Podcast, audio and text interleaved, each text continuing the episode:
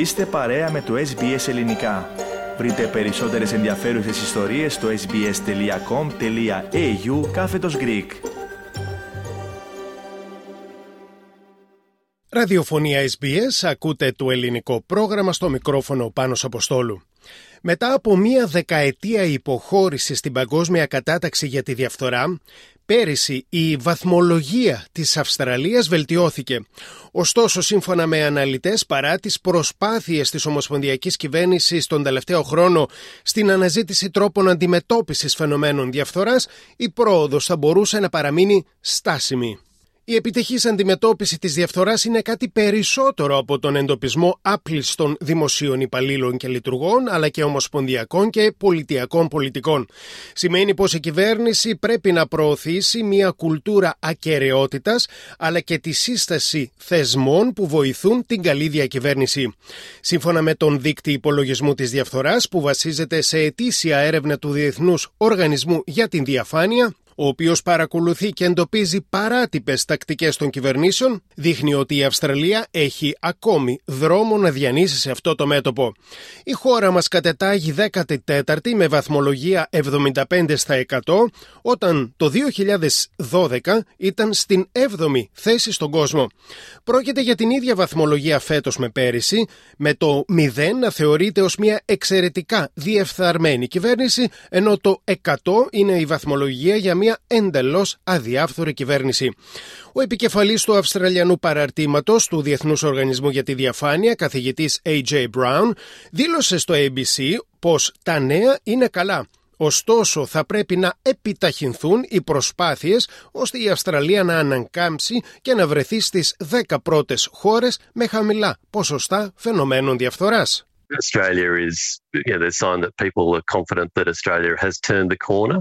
But on some of them, clearly that's not the case. Hopefully, we've turned the corner, but we want to do more than just you know stabilize at a much lower position than we used to be, and trying to get back up from from the 75 out of 100 level that we're now at back up into the 80s at least where we were a decade ago. Ο επικεφαλής του Οργανισμού για την Παγκόσμια Διαφάνεια, Clancy Moore, μιλώντας στον Guardian, είπε ότι η σύσταση της Επιτροπής για τη Διαφθορά από την κυβέρνηση Αλμπανίζη και οι υποσχέσεις για περισσότερη διαφάνεια στην προεκλογική διαδικασία αποτελούν καλά θεμέλια για την αντιμετώπιση φαινομένων διαφθοράς. Ωστόσο, ο χρόνος μόνο θα δείξει κατά πόσο όλα αυτά θα εφαρμοστούν φέτος και τις επόμενες χρονιές. Ο κύριος Μουρ λέει πως θα πρέπει να περιοριστεί η επιρροή μεγάλων επιχειρηματικών παραγόντων στην πολιτική, να παρέχεται ένα πλαίσιο προστασίας στους καταγγέλλοντες φαινομένων διαφθοράς και να περάσει η νομοθεσία η οποία έχει καθυστερήσει εδώ και χρόνια για την πάταξη της δωροδοκίας από παράγοντες του εξωτερικού και φαινομένων ξεπλήματος χρήματος. Η προηγούμενη κυβέρνηση του συνασπισμού είχε εμπλακεί σε μια σειρά σκανδάλων συμπεριλαμβανομένων της χρηματοδότησης μιας πλειάδας αθλητικών σωματείων, της κατασκευής χώρων στάθμευση σε επιλεγμένες εκλογικές περιφέρειες, του περίφημου σκανδάλου RoboDep και τις φερόμενες προσπάθειες συγκάλυψης φαινομένων σεξουαλικής παρενόχλησης από κοινοβουλευτικούς παράγοντες. Η Δανία, η Φινλανδία, η Νέα Ζηλανδία, η Νορβηγία και η Σιγκαπούρη είναι στην κορυφή της λίστας με τις λιγότερο διαφθαρμένες από τις 180 χώρες που ερευνήθηκαν. Στην χαμηλότερη θέση βρέθηκαν το Νότιο Σουδάν, η Βενεζουέλα, η Συρία και η Σομαλία, η οποία είναι στην τελευταία θέση.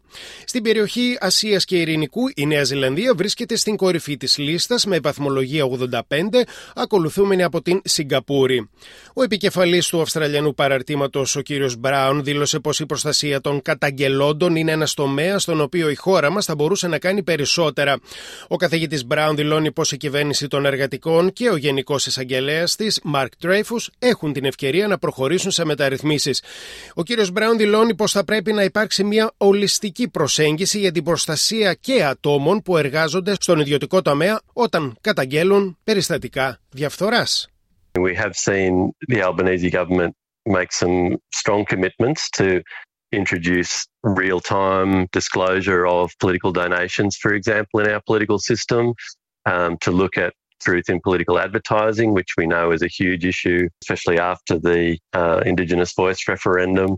Uh, there's a real need to cap political donations and political expenditure just to reduce that arms race. Να σημειωθεί πως ο Γενικός Εισαγγελέας κ. Στρέιφους αναμένεται να παρουσιάσει ένα δεύτερο πακέτο προτινόμενων μεταρρυθμίσεων για την αντιμετώπιση της διαφθοράς μέσα στη χρονιά. Με πτώση τριών βαθμών, 49 το 2023 από 52 το 2022 και στην 51η θέση για το 2023 από την 51η που ήταν το 2022 η Ελλάδα αντιμετωπίζει κρίση του κράτους δικαίου που αντιστρέφει τη θετική πορεία της χώρας κατά την τελευταία δεκαετία.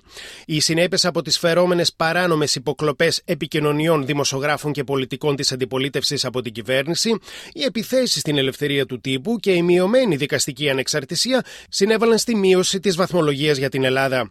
Η Κύπρος σημείωσε βαθμολογία 53 το 2023 και ανέβηκε μία θέση στην 49η στην παγκόσμια κατάταξη. Θέλετε να ακούσετε περισσότερες ιστορίες σαν και αυτήν; Ακούστε στο Apple Podcast, στο Google Podcast, στο Spotify ή οπουδήποτε ακούτε podcast.